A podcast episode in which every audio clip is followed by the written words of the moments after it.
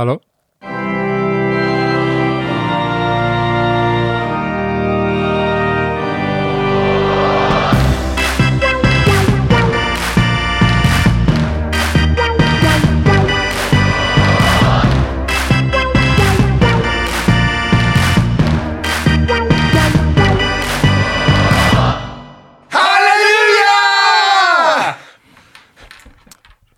Magnus, kan inte du eh, prassla lite mer med den kapsylen? Så?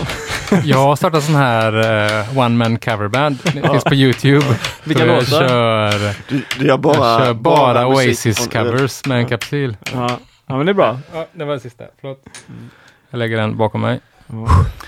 Kapsylen Lugna är bakom ner mig. eh, Sebastians nerver lite grann. Fan. Ja. Ja, välkomna till Hembryggning Halleluja! Man tackar, man tackar. Detta är podden där vi pratar hembryggning. Det vet nog de flesta nu. Men om det är några nya lyssnare så pratar vi hembryggningar. Som har slumpat, som har shufflat fram det här. Ja, jag vet inte om Ja. vi ligger på topp någonstans på mat, eh, matkategorin på någon sån här poddjungel hemsida. Så Ka- Jag tror det ligger i kategorin hobby. hobby. Mm. Fast det är ändå Okej. blodigt allvar. Ja, jag skulle säga att, vi, att det är livsstil. Finns det inte någon sån hobby? Alltså, Ja. Kan flytta om du vill då. ja, Mm. en livsstil. Mm. Ja, vi som sitter här idag, det är Simon Svensson, Magnus Vasilis och så är det jag, Sebastian Ruttelin. Och vi har alla hembryggning som livsstil. Men inte som hobby. Nej. Just det. Nej, där har ni löpning va? Ah, jag vet inte om jag kan kalla du borde, hobby gör man väl någonting för att det är kul. Liksom. Du löper inte för att det Nej, för fan. Varför löper du då? Hålla mig i form och sen är det roligt att tävla. Och då ska man vara bra på att tävla. Det är roligare att tävla när man är bra. Och för att bli bra måste man ju träna. Men det är också lite grann att man springer för att kunna hålla i liv vid hembryggarhobbyn. För Och dricka. Men Kaka- kan man ju Kak- dricka. Kakätarhobbyn. kakätarhobbyn, Ja. ja just det. Den är du ganska, du, Ja, topp men, sju i eh, Sverige på Där den va? ligger jag ganska högt upp. Alltså är det liksom äta, checkat in flest kakor eller är det liksom ätit, Ticka kakor. ätit mest kakor på en dag? Det, där är det mycket volym. Är det? Okej. Mm. Men har du, är det liksom, ska det vara hembakta kakor eller ska det vara palmoljekakor från Eh, typ Gille? Nej, det är såklart. Alltså, jag kan trycka med mycket palmolja också om det ska vara så. Men det är klart att hembakta kakor är mycket Ja. godare. Torra kakor eller blöta kakor? Eh, alltså jag tycker inte det är en kaka om den är för blöt. Nej, vad är det då? Om då? typ det är någon sån här liksom, alltså om vi säger en kaka med, eh, jag gillar inte när det är sånt här, eller det är gott men när det är massa och det någon som har lagt på godis. Det är väldigt vanligt så att de lägger på Okej. färdiga godisar Ja, på kakor. Ja. Då tycker jag att det är lite... Men nu kommer den här då. Simons Ja. topp tre kakor. Ja! Plats Eh, nummer ett. Då, eh, gud, kort, kort, kort, kort betänketid, men då tar jag syltkakan. Alltså Alfons, Alfons Åbergkakan, även kallad. Eh, det vet jag inte om Alfons Åberg Okej, gjorde den. ja. Eh, min farmor gjorde en eh, wienersnitt, tror jag den kan heta. Det vill säga en syltkaka med lite glasyr uppe på och sen kokos på det. Oj. vad Mycket trevligt. gott. Plats nummer två. Plats nummer två, Skåneåsen. Vad fan? det är spettekaka i den här Nej, till nej, nej, nej, nej, det är en helt annan kaka. Det är en kaka, det är liksom mördeg, inuti är det lite grön mandelmassa typ. Och sen uppe på så är det hasselnötter med lite knäckigt på. Okej. Jävligt avancerat. Ja, Och trean. och på tredje plats tar jag enkla kolasnitten. Okej, ja. Kolakakan. För de som, som är intresserade så min plats 1, 2, 3 är mandelkubb hela vägen. Mandelkubb är väldigt bra kaka också. Men har du, brygg, har du bryggt på kakan någon gång eller?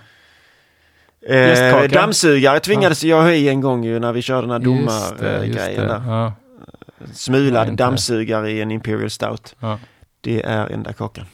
Som vi lärde oss i förra avsnittet att det var Louis Pasteur som uppfann. det, var, det var det vi snackade om, att Ja, han ja, visst. gjorde Ja. sån Det ba- var det, kaka. det var det verkligen. Ja. Jag hängde med rätt bra där kände jag. Ja. Har du någon favoritkaka Sebastian? Fasen har jag det? Du får inte ens äta kakor, eller du får och får. Jag får Men- äta, jag kan berätta, jag får äta hur jävla många kakor jag vill. Ja, Men vill du, veta varför, vill du veta varför jag inte äter sötsaker? Ja. För att jag har noll självdisciplin. Okej. Så att om jag äter, om jag köper ett paket kakor och tänker nu ska jag ta en kaka, så har jag Ja. ätit 40 kakor på två Ja, men minuter. jag, jag är exakt samma människa. Jag. Ja. jag kan inte, jag har också noll själv. Jag kan inte ha sådana grejer hemma. Då, då äter man, antingen äter man allt på en gång. Eller så, jag kan inte vara sån som går och du vet, tar en kaka. Nej. Nej, men jag har ju aldrig kunnat vara den personen heller. Nej. Så det har ju lätt, alltså tidigare så har det ju lätt varit så att jag dragit i mig tre kilo lösgodis på en vecka. Ja.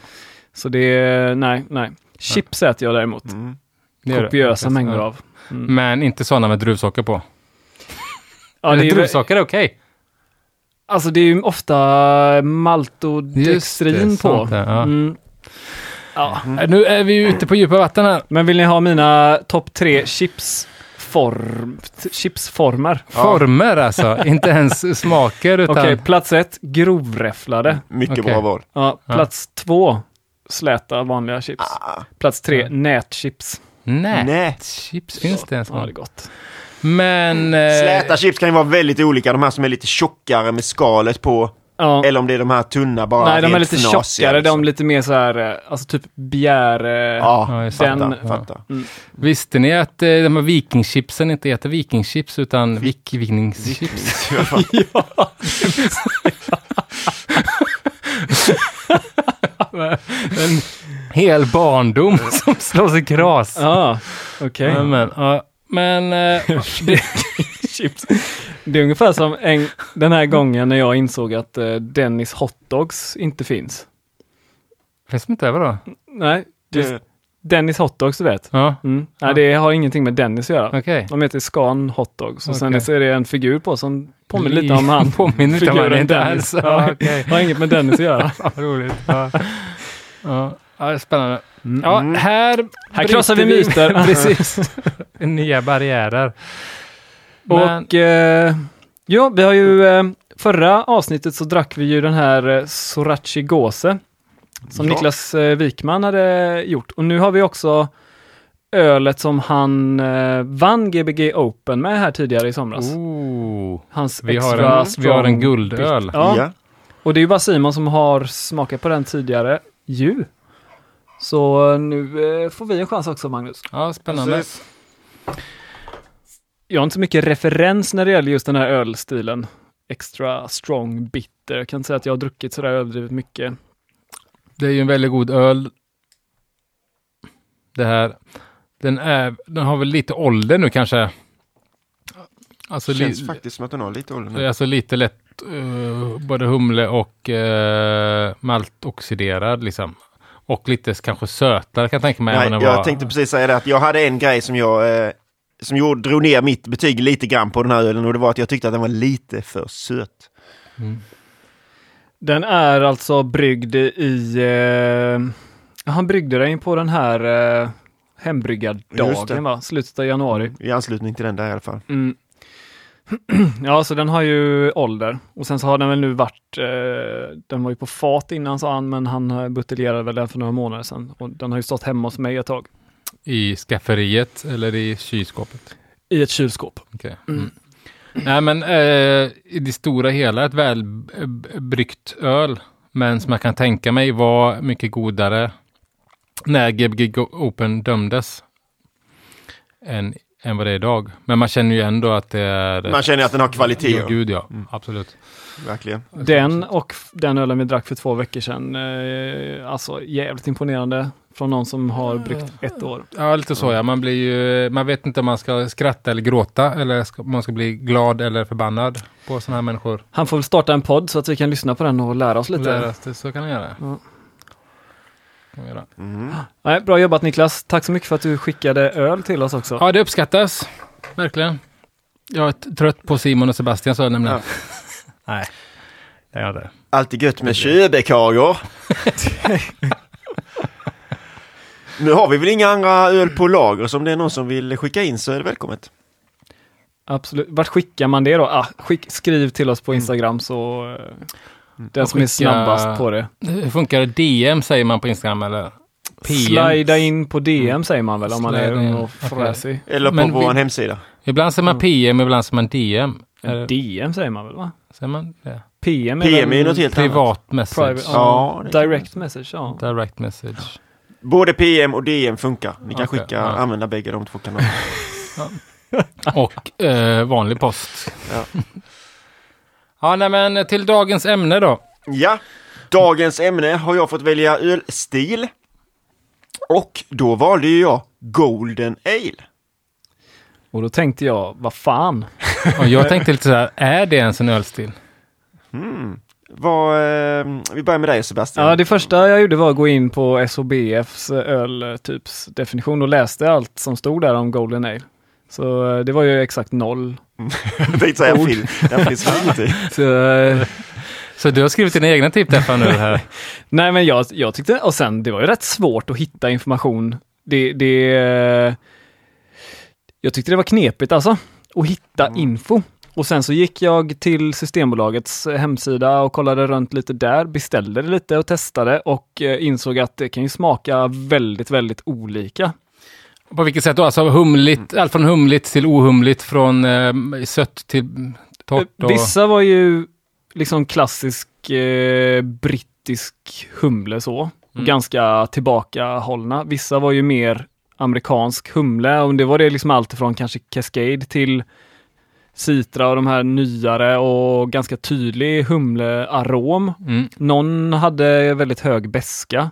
Någon hade, de, de flesta var väldigt ljusa men ett par eh, hade ganska mycket karamellmalt i sig och, och hade väldigt mycket kropp och sådär. Procentmässigt, eh, alltså alkoholhaltigt så låg de kanske mellan 3,8 till typ drygt 6 procent sådär.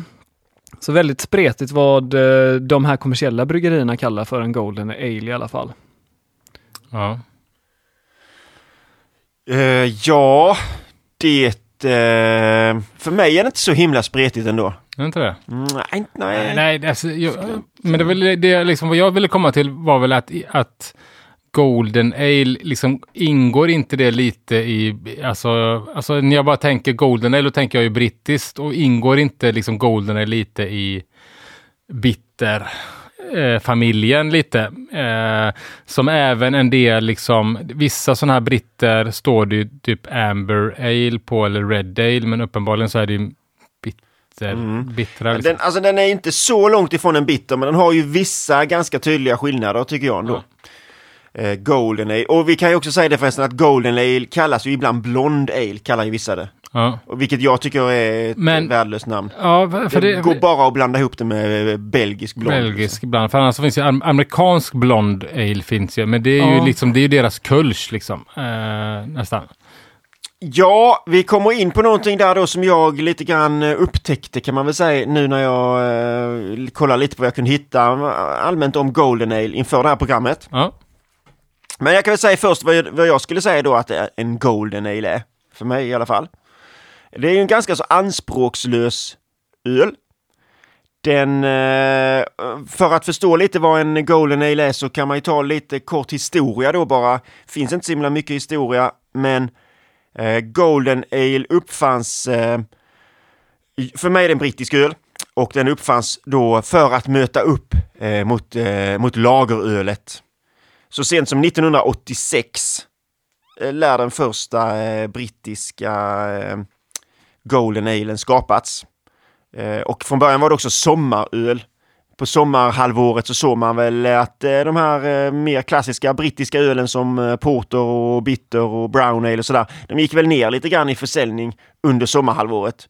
Det känns väl ganska rimligt kanske att det var så.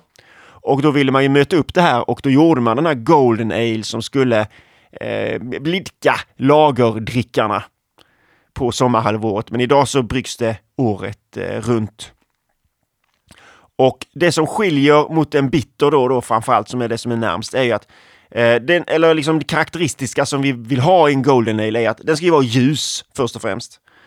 Det ska ju inte vara, ibland så får vissa för sig att en Golden Ale ska vara en ale som smakar som en lager.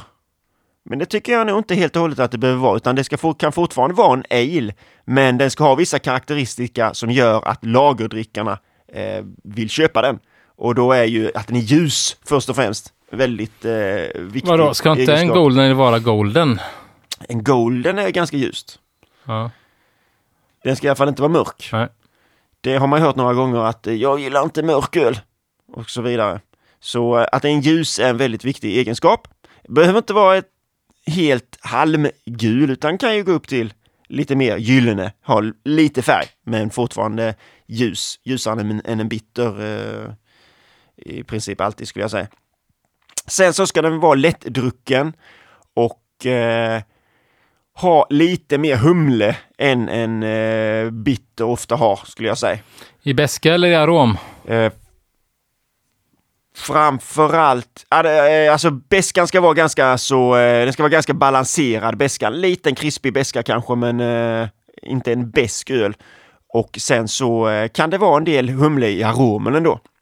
Ja, för mig då som jag säger då att den är brittisk och det som jag upptäckte när jag, när jag liksom kollade runt lite om Golden Ale inför det här var ju att amerikanarna menar ju att de hade hittat på Golden Ale. De var, jag läste något där på något forum, de var helt o, o, ovetandes om att det fanns en brittisk Golden Ale. Vilket eh, fick mig att börja fundera lite grann, tänka vad, vad, vad är det som pågår här? Och eh, efter lite grann eh, funderingar så kom jag väl fram till att amerikanerna, de är ju dumma i huvudet. Alla till alla amerikanska lyssnare Ja. så ber vi nu om ursäkt. Nej, You are stupid. Nej, men eh, den uppkom sent i USA också. Alltså, eh, då kan vi kanske eh, komma in på 2000-talet. Ja, det gjordes tidigare, ungefär samtidigt egentligen. Jag kan väl ta tillbaka det här med 2000-talet, men det var väl då egentligen det blev verkligen stort i USA. Men det gjordes kanske tidigare också utav eh, de nya mikrobryggerierna i USA, liksom redan på sådär 80-tal. Men då måste det ju gå i hand, lite hand i hand med, eh, för jag som jag fattade som, eh, alltså nu ska jag inte ta över ditt ämne för mycket, men jag undersökte en del det här som kallas för American eh, Blonde, Ja, American Cream Ale också, att, att de ölstilarna också uppfanns för hantverksbryggerierna skulle bråka med de här Miller Coors Bud eh, eh, konsumenterna. Ja. Liksom. Man skulle ta andelar från dem och då hittar man på den här lagerlika alen. Liksom. det intressanta när man läser liksom historien om eh, amerikansk Golden Ale eller Blonde Ale, det är att den är exakt likadan som den brittiska är så, historien. ja. Alltså det är Ja, exakt. Det lät, det lät Det är precis exakt likadant. likadant. Eh, så eh, den kanske har uppkommit eh, helt parallellt möjligt. Men eh, därav får de väl tvista helt enkelt, britterna och amerikanerna då, vem som uppfann den här stilen. Men eh, utav helt exakt samma anledning och eh, hyfsat eh, lika i tid då kanske. Eh, för mig då ska det vara brittisk, vad sa jag, den brittiska. Eh, det ska ju vara lite extra, så det ska vara ändå en ale. Man ska känna att det är en ale man dricker. Så man behöver inte vara rädd att det är lite extra, men det behöver inte vara det behöver inte vara jättemycket extra, men det är verkligen inget fel i att ha extra. Jag tycker att det, jag tycker att det bidrar till karaktären att det finns brittiska eh, liksom, fruktestrar i ölet. Sen Det är ska-krav på det tycker du? eh, bör, skulle jag säga. Bör. Bör, skulle jag säga. Sen så, eh, humlen kan man eh, vara lite mer eh, tolerant med eh, annat. Amerikansk eh, eh, humle är ju vanligt i den här stilen, även i brittiska öl alltså. Alltså Cascade framförallt då kan jag Cas- tänka mig. Cascade och Citra är också Okej, väldigt vanligt right. faktiskt. Eh, av någon anledning så ser man väldigt mycket Citra. För det här är Golden Ale, det är en väldigt vanlig ölstil i eh, Storbritannien. Kasköl är väldigt vanligt att de eh, eh, Golden Ale. Okej. Eh, Ja, det var faktiskt en, en fråga jag tänkte ställa om, om de körde Golden Ale på cask någonting. Alltså. Jo, men det är, eh, det, det är väldigt vanligt Ja. med- med att man ser eh, en Golden Ale på kask. Och väldigt vanligt är också faktiskt att de är humlade med lite amerikansk humle då. Vilket ju bidrar till den här fräschören som man är ute efter. Att man vill ha en, eh, en ale, om vi säger en bitter, men den ska vara lite ljusare, den ska vara lite fräschare än, än, än, en, än en bitter, helt enkelt. Det skulle jag säga. Och jag tycker att man ska använda brittisk eh, jäst för att få de här estrarna. Brygger man med en amerikansk aljäst så kommer du ju få den lite eh, renare och därmed mindre, mindre estrar och eh, jag tycker att då tappar man lite grann. För det är ju en väldigt anspråkslös öl. Det är ju ingen öl som du får en käftsmäll utav utan eh, den är ju gjord för att den ska vara lättdrucken. Den är gjord för att pinta typ. Alltså Den ta, är- dricka sitta på puben verkligen. eller... Så är det ju. Ja. Eh, kan ofta serveras, eh, trots att den inte serveras som kask, så kan varianter eh, har ofta lite mer kolsyran än en vanlig bitter. Egentligen. Eh, och intressant då när man kollar och jämför lite med amerikanarna då, så är det att eh, den, liksom, den Golden Ale som blev riktigt stor i USA var Firestone Walker. De gjorde en 805 hette den. Släppte de 2015 och eh, den kanske släpptes året innan, men 2015 så stod det i alla fall för halva Firestone Walkers försäljning. Shit. Oj. Yes. Och då var det en öl som de bara sålde i Kalifornien. Ja. Så damn. den, eh, 2016 så var, det, var den ölen var det femtonde största craft beer-märket i USA. Mm. Så att det är en ölstil som verkligen kanske går under radarn. Den är, Och den kallar de Golden Ale då, inte Blonde Ale. Men jag, alltså jag eh, spontant skulle jag vilja säga att golden, eh, amerikansk golden ale, amerikansk blond och amerikansk cream ale är alla tre samma öl. Även Cream cream ale skulle jag väl gä- gärna slänga i lite majs Ja, av det har jag gammal också hävd. fått Ja, mig. ja, okej då. Eh, men sen hur mycket det behöver påverka smaken vet man inte, men en liten majssötma tycker jag väl ändå ofta att man får. Men Blonde Ale och Golden Ale tycker jag att det är exakt samma. Mm. Ja. Men sen är ju frågan då om de amerikanska, och där har man inte smakat så himla många olika varianter och sådär. Om de amerikanska då kan jag väl, det jag har sett något recept bara och då har det ju varit amerikansk ale-jäst. Mm. Och då blir den väl ännu renare liksom. Mm. Eh, ännu lagerlikare. Mm. Och som du sa, Kölsch, eh, till och med finns det att de använder ja, Kölschjäst. Kom, kommer du in på det här, men om du hade liksom eh, tävlat med en Golden Ale i, eh, i Sverige, liksom på SM, Mm. hade du skickat in den som liksom övrig klassisk i någon, eller hade du skickat in den som i klass 11? Alltså, eh, det finns väl någon där för övrig eh, modern öl, alltså nya ölstilar. Tycker du att det, är en, att, det, att det är en övrig klassisk historisk ölstil? Ja, historisk är väl eh, frågan då. Ja. Men eh, Men spontant, vad hade du skickat in den i? jag hade skickat in den som övrig klassisk ändå. I klass 4 eller 5?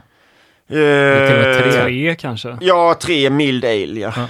Den, eh, alkoholhalt, alkoholmässigt så eh, 3,5 till kanske 5,5 skulle jag väl kunna sträcka mig. Mm. Och då hittar vi ofta de, är de brittiska i det lite lägre spannet och de Mm. amerikanska i det lite högre. Mm, mm. Och eh, om man ska då hänvisa till kommersiella, vilka var det som första som gjorde det? Ja, Fullers bryggt till exempel någon. Eh, Fullers har en eh, Summer Ale har de släppt. Okej, ja. Som de har klassificerat som Golden Ale. Det tyckte jag att jag läste också, att det är namn man använder i Summer. Storbritannien. Alltså Summer Ale Okej. om Golden Ale. Inte sällan. Att det är samma grej man menar. Ja, spännande. Kända eh, från USA, Big Wave, Kona. Just det. Den Just ser det. man ju ganska mycket. Mm. Eh, den är väl ett bra exempel. Sen finns det ju svenska varianter, alltså vilka har ju Oppigårds Golden Ale, deras- Ocean, eh, deras Glen, Mm. framförallt Golden Glen heter den. Mm. Det är ju bra brittisk eh, Golden Ale, verkligen. De, alla de tre som du nämnde där var ju, har jag ju testat här nu då. Det är ju, det är ju extrema skillnader alltså mellan de tre. Du, Ja. Testa den Ocean, Oceans Golden Glen mot Oppigårds Golden Ja. Ale. Superstor skillnad. Tycker jag. Är det mer karamell i Oppigårds eller? Eh, den har lite karamellmalt men framförallt så är det ju den här Ester-profilen. För de borde ändå jäsa, jag tror de, de, de Vilka- jäser väl ändå med samma gäst skulle jag Men är det mer, det måste vara mer estrar i Ocean. Ocean ja. Mm. Mm. Mm. Jo men de har ju en, de har ju en unik förmåga att få eh, fantastiskt, eh, fantastiska liksom. estrar, brittiska ja. estrar. Liksom. Mm. Jag älskar ju, älskar ju dem. De får ut mycket av sin gäst Ja. och de får liksom en personlig touch på sin gäst Mm. på något sätt. Liksom. För jag tror ändå att det är samma, att det är eh, S04 skulle jag gissa att det är bägge liksom. Ja.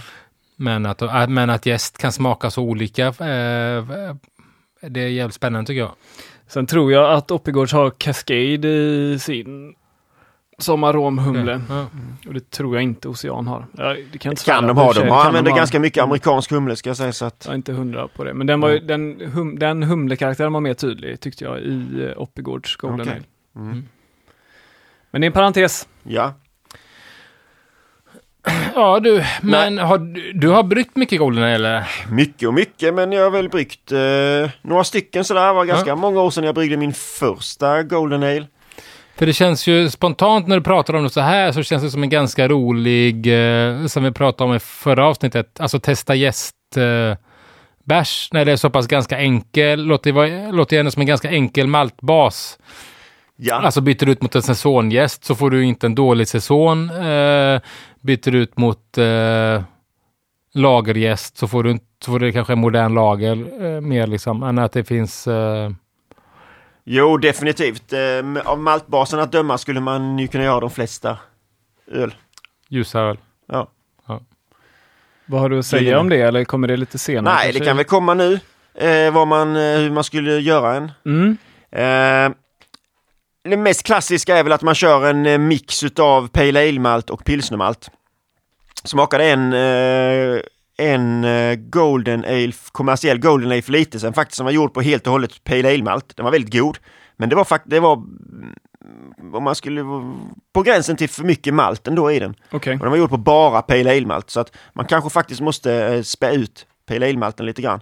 Så eh, mixa 50-50 med eh, ja, Mary Sotter och pilsnermalt till exempel. Det, det, har, det skulle jag nog nästan säga att det är det bästa Golden Ale som jag har gjort. Men om ni kommer, ni kommer ihåg när vi hade det här maltavsnittet och vi drack, eh, när vi testade Golden Promise. Mm. Den kanske skulle kunna funka att köra som absolut. 100%. 50-50 Mary... Ja, nej jag tror att den är, den tror jag är lite för eh, en klen, vet inte vad jag ska säga, men alltså jag har nog velat ha lite mer karaktär än bara Golden Promise. Okej. Mm. Hälften hälften Golden Promise och Mary Sotter känns som ganska eh, given succé. Mm. Kan inte det här också skilja? Alltså, jag har en, en känsla, eh, inga belägg för det här, men jag har ändå en känsla att eh, Golden Promise kan skilja jäkligt mycket från mälteri till mälteri. Alltså Säkert. den eh, som vi hade var det Simpsons var väldigt, väldigt ljust kölnad liksom. Men att om man bara lägger på en halv EBC till eller en EBC till så blir det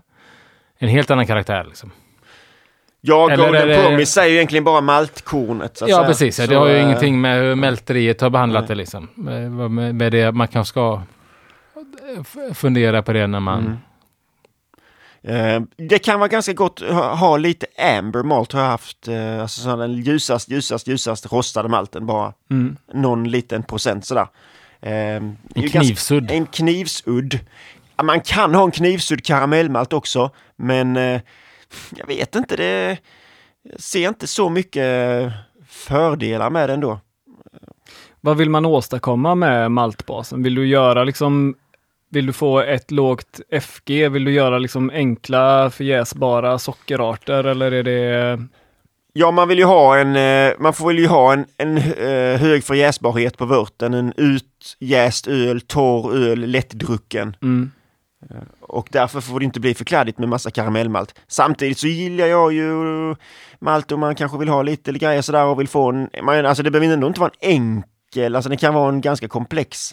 Man kan ju försöka få dit lite komplexitet i alla fall. Mm. Och det är därför som jag har tagit lite, lite amber malt eller pyttelite av någon karamellmalt kanske.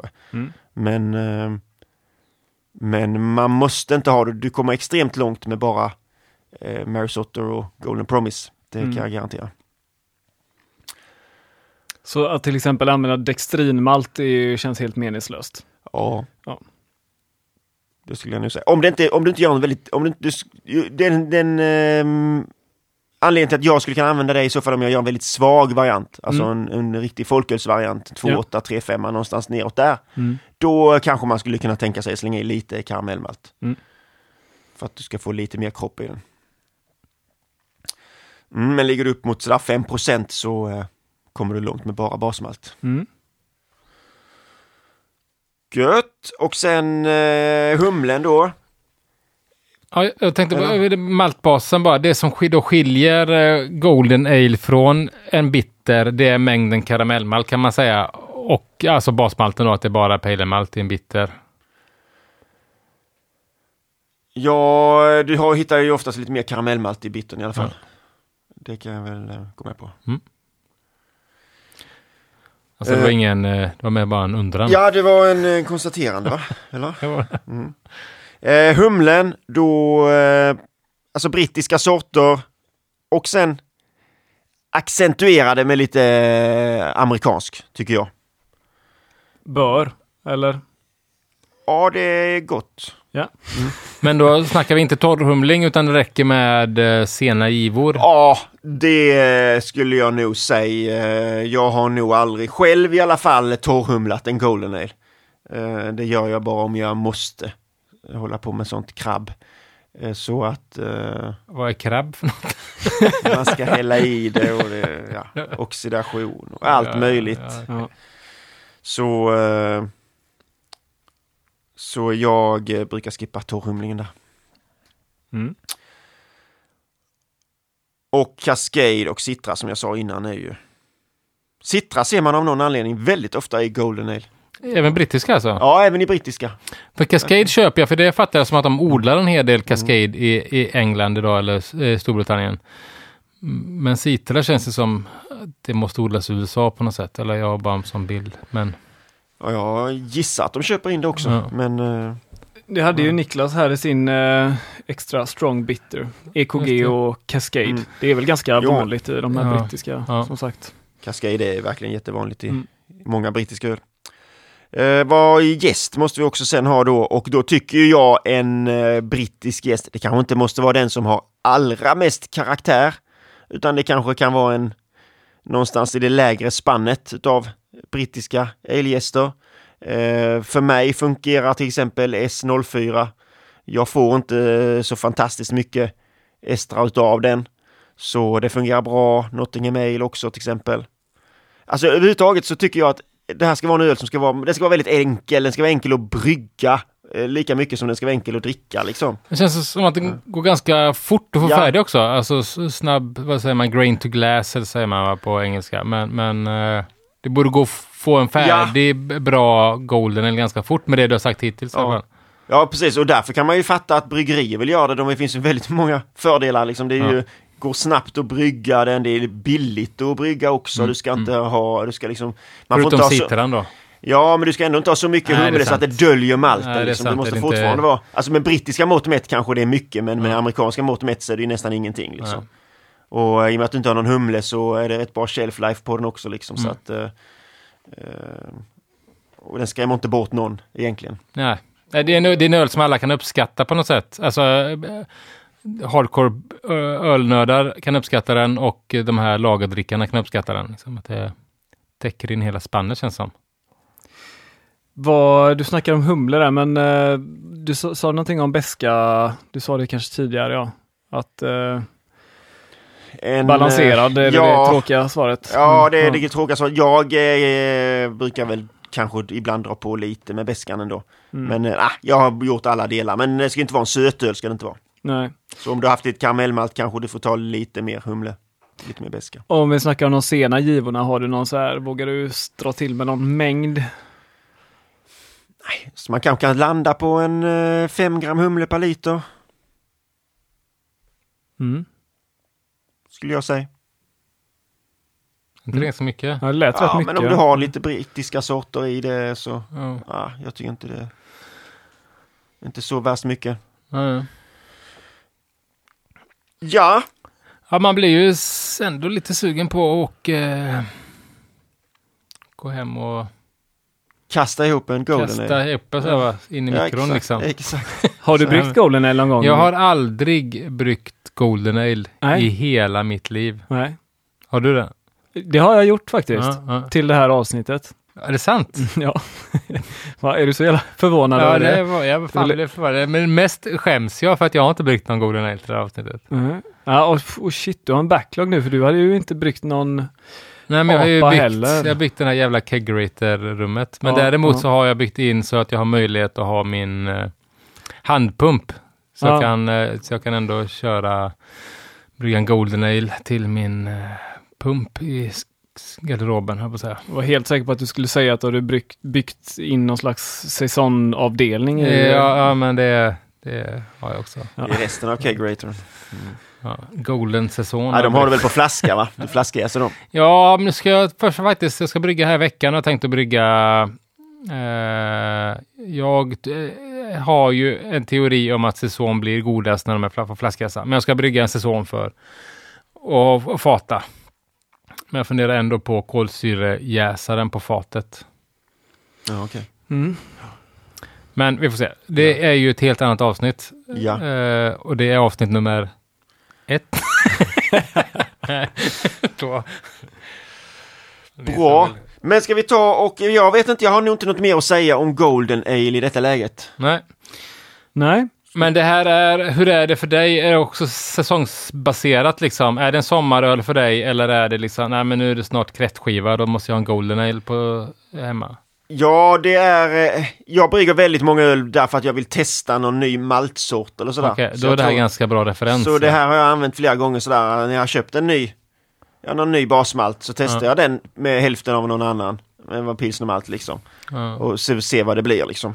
Det är ju också rätt bra att testa att det är ändå ganska, är man en person som gillar mycket smak från gästen, då kan man göra det. Gillar man en eh, renare jästprofil så kan man brygga med det. Att det är ändå... Man, kan, man har, känns ändå att, att man har ganska mycket alltså spelrum för sin egna kreativitet och sin egen smak i den här ölstilen. Än i till exempel tysk pilsner där det alltid ska vara siso, pam, pam, pam, pam. Eller? Är det bara Ja, jag jo, som men har... det, det, visst. Man är ett ganska smalt litet rum, men man ändå eh, frihet i det. Ja.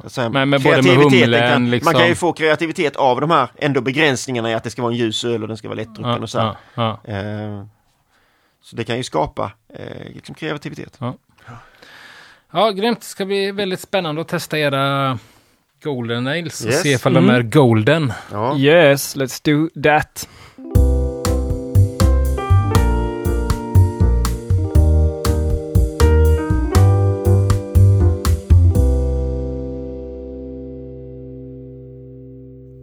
Jaha. Dags att eh, dricka lite. Då hade vi Sebastian och Simon som har eh, bidragit idag. Mm. Eh, jag har inte bidragit Du bidrar ju med att vara här. med att vara här ja, och vad heter det, öppna dörrar och sånt. Mm. Trevlig. Den var golden du.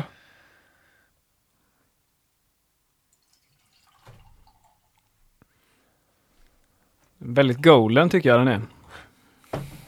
Tycker du det? Är väldigt... Utseendemässigt check då i alla fall. Mm. Tyvärr. Jag ska jag vet inte om jag kanske ska säga det redan nu då. Men nu sa jag det. Den så tycker jag att den har luktar- alla eh, dåliga egenskaper Citra kan ha. Den, ja, jag skulle, den luktar inte så gott i humle. Nej. Nej. Det är nästan lite grön paprika.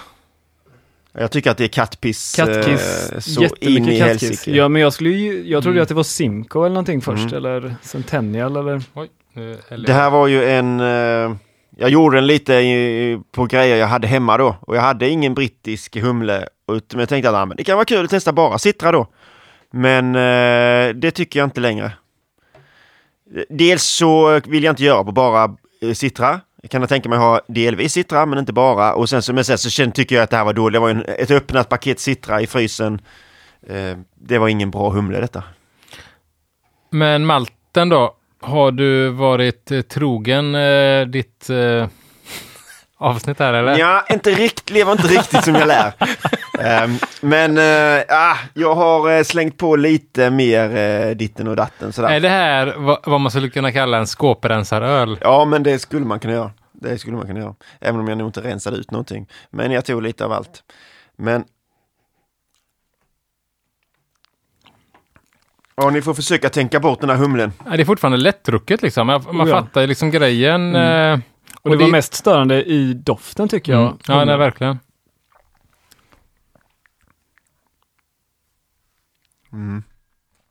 Men den... ah, ja, den... ah, Det går ju att dricka den så, men humleprofilen är ju katastrof. Och det jävla ofta Citra är dålig tycker jag. Va? Jag tycker det är väldigt ofta Ja, den är dålig. Den kan ju nå enorma höjder, men jag tycker ja, jag tror också. Men jag kan tänka mig att de kör, alltså de skördarna kör de ganska hårt kan jag tänka mig. Mm. Alltså det vill säga att de skördar eh, väldigt tidigt och väldigt sent och eh, odlar ganska mycket. Liksom. Jag kan tänka mig att det, att det skiljer jävligt mycket på citran, liksom. Eh, Om den är skördad rätt tillfälle och så vidare. I den här hade jag ju då eh, ganska långt ifrån bara två sorters malt. Nej, jag hade pilsnermalt, Balder pilsnermalt, 62 procent. Sen hade jag Chevalier-malten, Den kakiga jackan, ja. ja, eh, 25 procent. 5 procent caramalt, alltså en karamellmalt, Ljus. ja. 5 procent naked oat malt Mm. och 3 procent amber malt. Eh, ja, vad tyckte ni om malten egentligen? Alltså jag trodde ju ändå att den här Chevalier-malten skulle ge ett större inslag med 25 procent. Men nu är det i och för sig hyfsat låg OG antar jag, eller? 10,45. Ja, så det kanske liksom är på ett sätt utspätt liksom. Jag tycker det är ganska bra. Man känner ju verkligen eh, havren. Ja. Men eh, havre, jag har ju lite amber och lite havre där. Båda de är väl någonting som jag tycker att, ja men, Varför slängde du i havren? ja du. Den låg där. Fan, Eh, Det är en väldigt bra fråga. ja. Väldigt ont om svar har jag. ja. Jag tänkte väl att Var det kunde liksom vara kul. Jag tänkte att det eller? kunde vara kul att se vad som hände. Mm. Eh, ja, lite munkänsslefråga, lite skumfråga. Eh, rör det väl sig om. Ja. Eh, om den gör någon för plus eller minus kan jag inte svara på riktigt. Jag, hade, jag, hade, jag tycker ändå att Chevalier-malten ger en del. Så att jag hade nog kunnat tänka mig att skippa, jag hade skippat kar, eh, karamellmalten helt och hållet. Nästa gång. Men tror du att Chevalier-malten hade varit för mycket om du hade kört alltså 50-50 pilsnermalt och eh, Chevalier? Hade det varit för mycket Chevalier-malt tror du? Ja, jag tror det. Ja. Jag tror att eh, 25% som jag hade här var nog max. Jag tror att man hade Mm. kommit långt på bara 25% den och resten pilsner till exempel. Mm. Hur mycket pilsner hade du i nu sa du? 62. 62. Mm. Mm. Men eh, färgen blev ju rätt och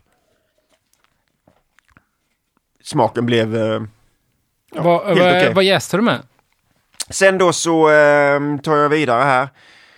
Eh, mäskade 90 minuter 67 grader. Humlen, där hade jag 8 gram svensk Magnum hade jag som eh, bitterhumle.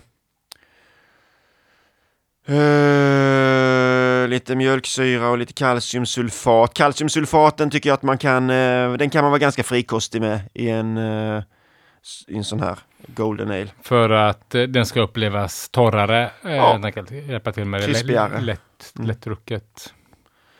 OG 1045, eh, det var 10 liter. Nottingham Ale var det jag hade jäst med. Mm. Och sen så äh, jäste den ju eh, för varmt. Tyckte, känner ni det eller? Inte dåliga Eh, humlen alltså, jag kanske? tycker Nottingham är jävligt ren. Ja, Alltså i, i eh, det är en ganska, alltså nästan en eh, bättre liksom nybörjargäst än US 05 i många fall. Att den är ganska tålig, eh, men man det kan ju vara ett jävla monster Nottingham alltså. Ja, men man kan misshandla den och den jäser ändå ganska schyssta bärs. liksom. Mm. och jag tycker den funkar i, när jag brygger stout använder jag nästan alltid eh, Nottingham. Okej. Jag tycker, även i kraftiga stout så, där, så tycker jag att den är Mm. bra. Eh, nej den här, eh, jo men den nu sen, det, det gjorde jäst alldeles för varmt. Jag hade upptaget i min jäskyl med någon lageröl. Så tänkte jag att ah, den kan nog stå här i källaren, det är rätt så svalt här. Men det kom ju värmebölja, det var ju här nu ett tag sedan. Så det blev ju lite väl varmt, 22 grader i rummet. Mm. Okej. Och eh, så det, jag tyckte den smakade, den smakade tveksamt tyckte jag efter att den var färdigjäst. Men eh, sen har jag kallagrat den sen dess. Så jag har kallagrat den i kylskåp i, ja, en månad är det väl i alla fall. Okej. Och jag tycker att det har, eh, det har eh, suddats bort lite grann där. Ja. Så att eh, det var väl skönt. Eh, OG 1045, FG 1014. Ja, fan, jag skulle inte gissa på 2014 alltså. Jag Nej, skulle nog inte sagt jag heller. 10-10 liksom Mm. någonstans. Men det kanske är, för det hade lite högre, mer sulfater än chlorides. Eh, ja. Två teskedar kalciumsulfat. Vad fan! Ja. 4,1 procent ligger den på då. Mm. Lagom. Ja, Det är verkligen lagom och det var, det var lite det jag kände när du eh, föreslog den här ölen. Att eh, nästa år så ska jag nog brygga den här i maj, juni någon gång tror jag. Ja, ja. Det är Men- ju... Är det här världens mest lagoma öl? ja, det är frågan om det inte är det. Den är verkligen lagom. Ja. Mm. Mitt huvud snurrar här nu och kommer på någon mer lagom öl. Helles kanske? Nej. Fast den är kanske lite... Får Där tappar, får du ingen humle och Nej, sånt. det är ju, så sant, ja. Här ska det, är ändå sant, vara... ja. Beror på hur man definierar lagom kanske. Nå, någon skulle nog ändå säga, någon som inte gillar humlig öl skulle nog ändå tycka att den här är för humlig. Jag tror det. Ja. Ja, min är variant här kanske. Ja. Mm. Ja. Men jag menar färgen är rätt på något sätt. Mm. Inte för Mm. mörkt, inte för ljust. Inte för disigt, utan och ändå ganska klar öl. Mm. Ja, ja. Jag sa, Ja. sa jag hur mycket citra jag hade förresten. Jag sa Nej. vid 20 minuter hade jag 20 gram citra och vid 3 minuter hade jag 40 gram citra. Så att jag hade ju då 6 gram citra per, per liter Mm. i den här. Mm. Okej. Mm. Eh, 10 liters batch då. Ja. Ja. Så eh, om jag hade fått drömma så hade jag dratt ner det till ja, men kanske 3 gram citra och 3 gram EKG istället. Mm. Och bättre kvalitet Mm. på citran. Ja, det var lite synd på den eh, kvaliteten på citran, för annars tyckte jag att alla, alltså, alla boxar var ikryssade för att ha en liksom fräsch och god sommare och så. Verkligen, jag håller med. Samtidigt så tog jag en eh, öppnad påse av okänd ursprung ifrån frysen. Så jag kanske får skylla mig själv. Så kan det vara. Ja. Men eh, trist är det. Mm. Då tar vi och provar Sebastians. Ja, låt oss. Nu jäklar. Du har en sån, eh, det där tycker jag ju är en av de vackraste flaskorna som finns på marknaden. Mm. Men en tysk Tyska eh, lager. flaska, men inte de här eh, som smalnar av på toppen och som är lite mer knubbigare. Augustiner använder de till exempel. Den här. ja, Schlenkerla tänker använder också den. Brauri Heller menar du? Exakt. Det känns lite ljusare.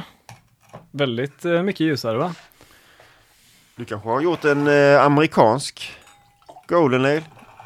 Man kanske ska, ska det vara, det är det så stor skillnad tycker ni på en amerikansk och en brittisk så att det skulle behöva klassificeras som två olika öltyper? Ja, Jag kan berätta vad jag har gjort här. Jag bryggde den här ölen tillsammans med min bror. Faktiskt. Eh, och eh, vi gick nog vilse lite i de här typdefarna för att vi har använt lite mer en maltbas. Eh, det är någon slags hybrid mellan vad de gör i USA och i England. För att vi körde ungefär 75% hälften hälften på Mary Sotter och pilsnermalt. Sen så körde vi nästan 20% vetemalt. Eh, och typ 7-8 eh, risflingor. Oj. Och mäskade i 68 eller 69 grader och siktade på ett förhållandevis lågt OG men ville få ett ganska högt FG då. Så vi försökte göra en folköl helt enkelt. Den landar på 3,5 procent. 10,38 till 10,11. känner du DC till också? Det är det va? Ja, jag känner till. Ja, det är väldigt mycket det. Ja, så- ja. Men jag tycker det är svingott. Ehm, jag, jag eh, smakade på den första gången idag och kände att det här är nog inte eh, bra. det jag tycker fan det är gott alltså. Ja, det, Det liksom- gör inte jag. Du tycker inte det? Nej. Ja, jag tycker att det blir liksom... Jag skulle bara Jag måste ställa om hjärnan lite så här nu för att eh, och, och liksom tänka, tänka nästan på en annan öl. Ja, i och för sig kanske lite Nej, men jag tycker det gott. fick, det, alltså ölet fick en annan dimension. En, en tredje dimension Mm. eh, som inte kanske Golden Ale ska ha. Men det blev liksom som, eh, jag vet inte, men... Men det blev ytterligare en liksom smakdimension i, i denna ganska enkla smak... En, med Den här ölstilen med ganska enkla smaker så blev det liksom en till smakdimension som inte... För jag är inte så bra på att känna den här, alltså identifiera diacetyl. Nej. Men jag kände idag, det var första gången jag smakade på den var idag när jag buteljerade den och så tänkte jag, fan vad den smakar mycket då, alltså det som jag har förknippat med kanske karamellmalt liksom som jag har Mm. tänkt. Men det är konstigt i och med att det inte är det i, så tänkte jag, alltså det är typ 37% Marys Otter i, men det kan ju inte Mm. ha med det att göra, att det liksom är karaktär från malten. Så då, nej men då har jag lyckats provocera fram Hur fan lyckades du med Ja, Vad hade, undrar gäst, vad, hade du för gäst? S04. Den har flockat för tidigt antagligen. Eh, grejen är, och jag tror att det här är det som är anledningen, eller jag är nästan säker för att jag var också lite rädd för, för eh, jag var tvungen att sticka iväg hemifrån. Mhm. Så jag eh, tog den nog innan den hade jäst ut Mm. Och eh, fatade den och eh, jag gjorde, gjorde aldrig någon kallkrasch men jag ställde fatet i tre grader och kopplade på kolsyra och drog iväg. Så jag var borta en vecka, kom Okej. hem igår. Ja, ja. Så, Så du gjorde ingen sån här, eh, du jäste, eh, alltså primärjäsningstemperatur var 18. 18 och, så, och du gjorde, du hann aldrig med någon sån här klassisk diacetyl Ja, jo, jag drog upp den till 21 grader, 21 grader. efter eh, ett par dagar. Den Okej. drog igång ganska snabbt. Gjorde jäsningen. det? Så den kanske redan var färdig när du Alltså, diacetylrastade den? Eller du höjde den, den, kanske? den, den, var, den låg på 10-13 dagen, nej 10-12 dagen innan jag åkte och 10-11 eh, samma dag som jag åkte och så tänkte jag, ah, den är nog klar nu då. Ja. Eh, det var bara för annars hade jag inte hunnit få en färdig öl tills Mm. idag. Men om vi Du bara... har den på fat fortfarande. Ja, Mm. Det kommer ju, jag tror att det kommer, det, antagligen kommer det vara mycket mindre om någon... Ja, du kan ju ställa ställ fram fatet lite varmare och sen kommer det nog gå bort ganska mycket. Om det inte är så att det är kontamination då utav någonting. Du har det. Det är din nya husmak. ja det kan ju vara det. Mm. Men fan, jag tyckte det var gott alltså. Alltså, eh, alltså okej okej att det kanske inte är världens bästa Golden Ale. mycket- Jag skulle kunna tänka mig att blanda våra öl. Jag skulle tro att där... eh, Annars då, förutom om vi liksom försöker se förbi det här då, Mm. så eh, har jag använt EKG som eh, bitgiva och eh, ja, jag har slängt i EKG vid 30, 15 och 5 minuter, totalt 100 gram och sen så slängde jag i 50 gram Cascade på nollan också, eh, 150 gram och hur mycket? Vilken var det? 20 liter. 150 gram. Okej, det var ju rätt. Ja, 7,5 gram då.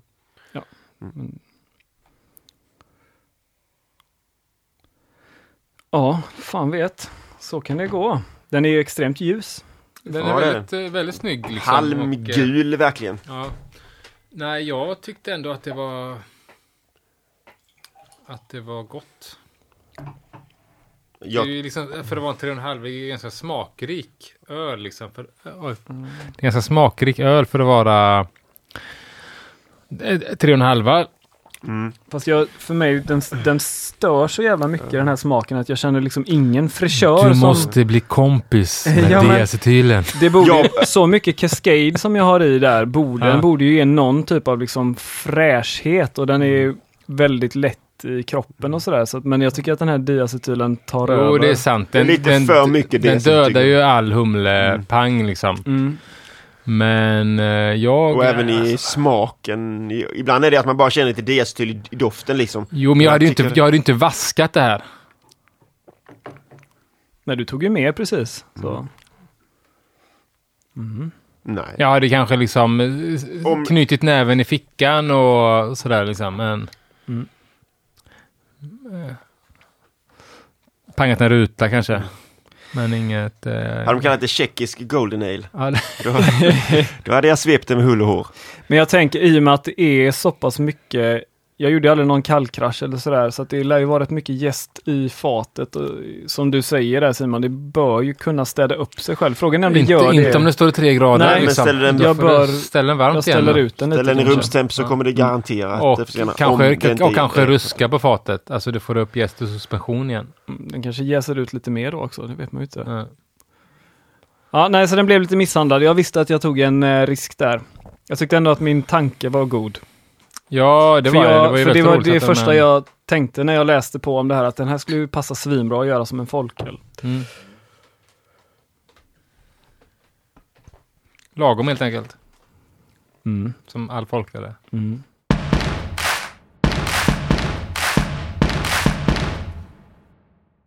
Ja, då, eh, det var två Golden Ales där. Ingen av oss gjorde någon riktig bullseye kanske. Nej, alltså min Det som inte gjorde. Ja.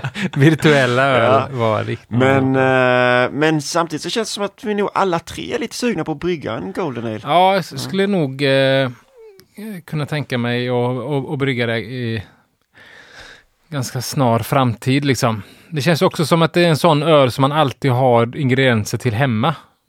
Eh, att man kan spontanbrygga en Golden är ganska enkelt.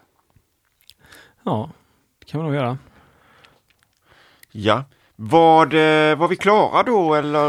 eh, Nej Sebastian, du hade lite namn förresten. Ja, men det har jag ju. Det är ju det, är ju det jag har lagt mest fokus Med- med- på. med såklart. hela din semester. Men har inte du några namn? Ja, jag, jag glömde helt bort att eh, det, det fanns den grejen också. Ja. Men eh, Ska jag börja med då det som jag och brorsan eh, bestämde att vi skulle döpa våran Mm. Golden Ale till. Vi tyckte att den såg ut, vörten såg ut, den var så ljus, den såg ut som hundkiss. Så vi eh, kallar den för Golden Retrieve Ale. ja. Ja, det är bra ja. Men är hundkiss så just? Hur vet ni det?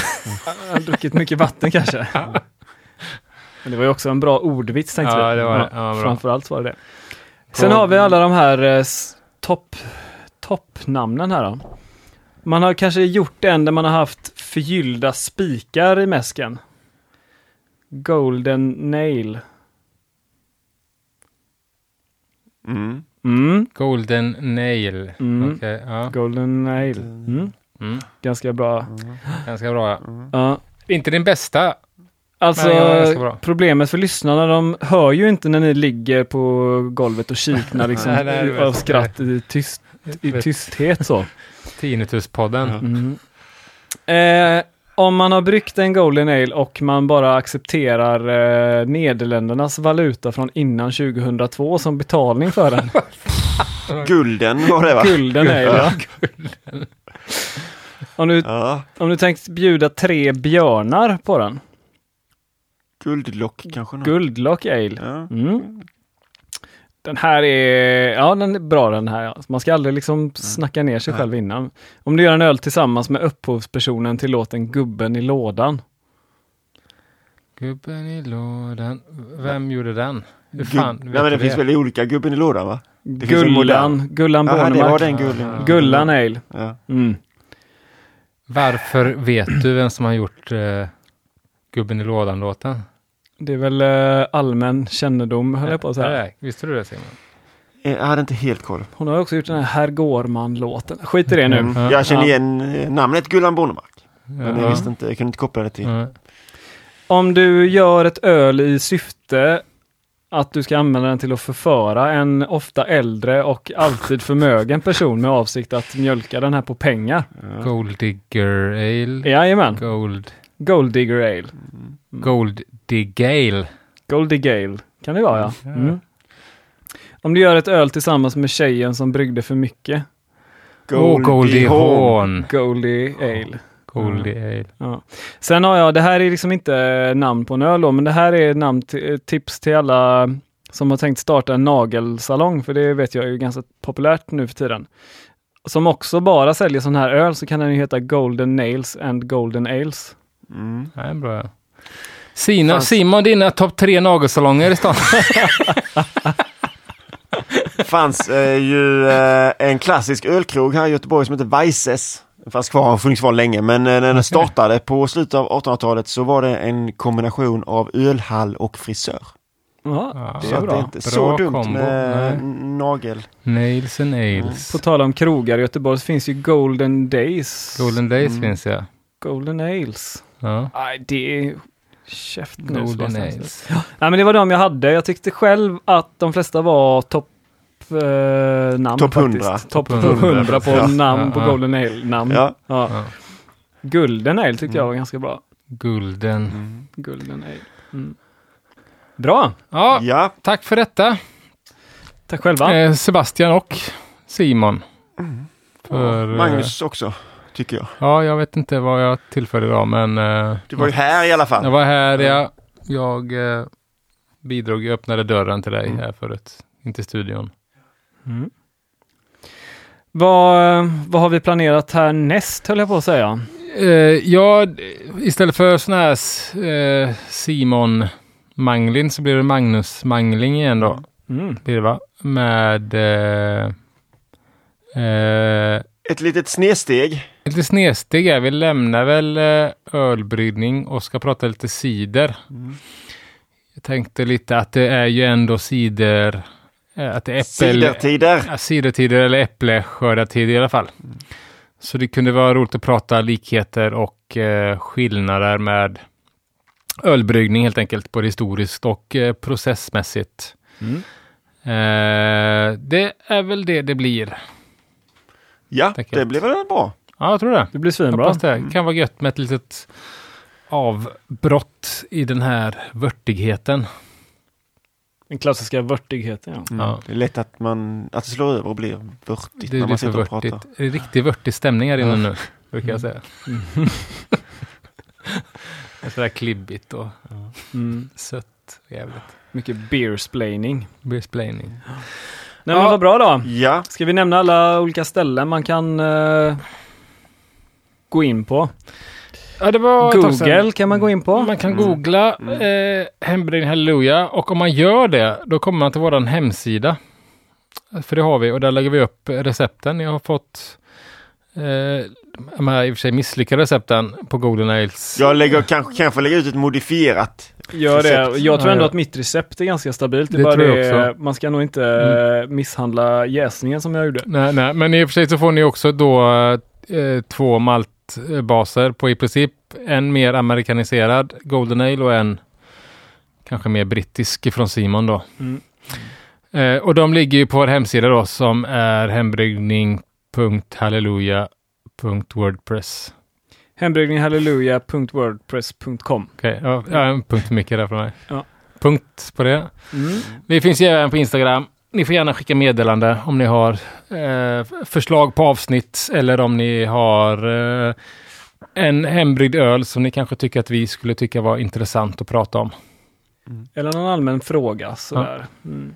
Så Procent. finns vi ju på Patreon. Ja. Det har vi sagt förr, men vi är ju tacksamma för alla som eh, väljer att stötta oss. Supertacksamma verkligen. Jag blir Mm. så här otroligt lycklig varenda gång jag ser att det är någon som har blivit Patreon faktiskt. Ja, Ja, det är grymt är det. Verkligen. Träffade ni förresten några Patreons när ni var på galejet där i helgen? Ja, vi gjorde faktiskt det. Ja, Det ganska var- många. Ja, Som hade, de hade nappat på den här eh, Patreon high five-trenden som Magnus drog igång. det, det verkar som det. De fick en high five. Ja, ja det, de fick en high five. Det var, mycket high fivande var det. Det missade mycket. Jag hade Ja. ont i handen Ja.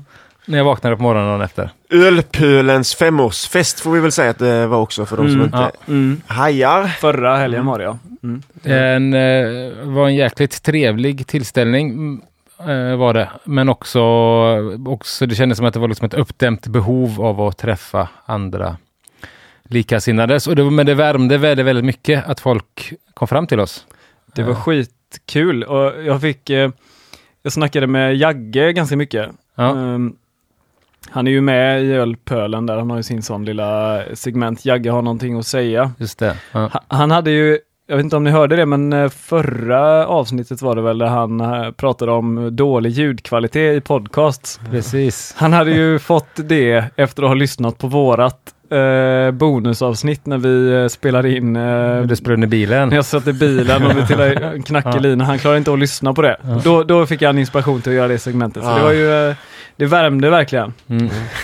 Ja, men, ni musiknördar som... jo, eh, men en annan eh, grej kommer jag att tänka på nu här är Linus Falmo kom ju fram till oss också. Falemo. Falemo, Mm. ursäkta mig Mm. Linus. Eh, Sjukt trevlig kille. Eh, väldigt, väldigt trevlig kille. Mm. Eh, och eh, han hade ju då mätt PO på sin öl. Han, han skickade in öl, stark öl liksom. För, och som han, eh, vi pratade om autolys i det avsnittet, Ja. om det kunde vara det. Och eh, det eh, visade sig att eh, han mätte sin dubbelbock då.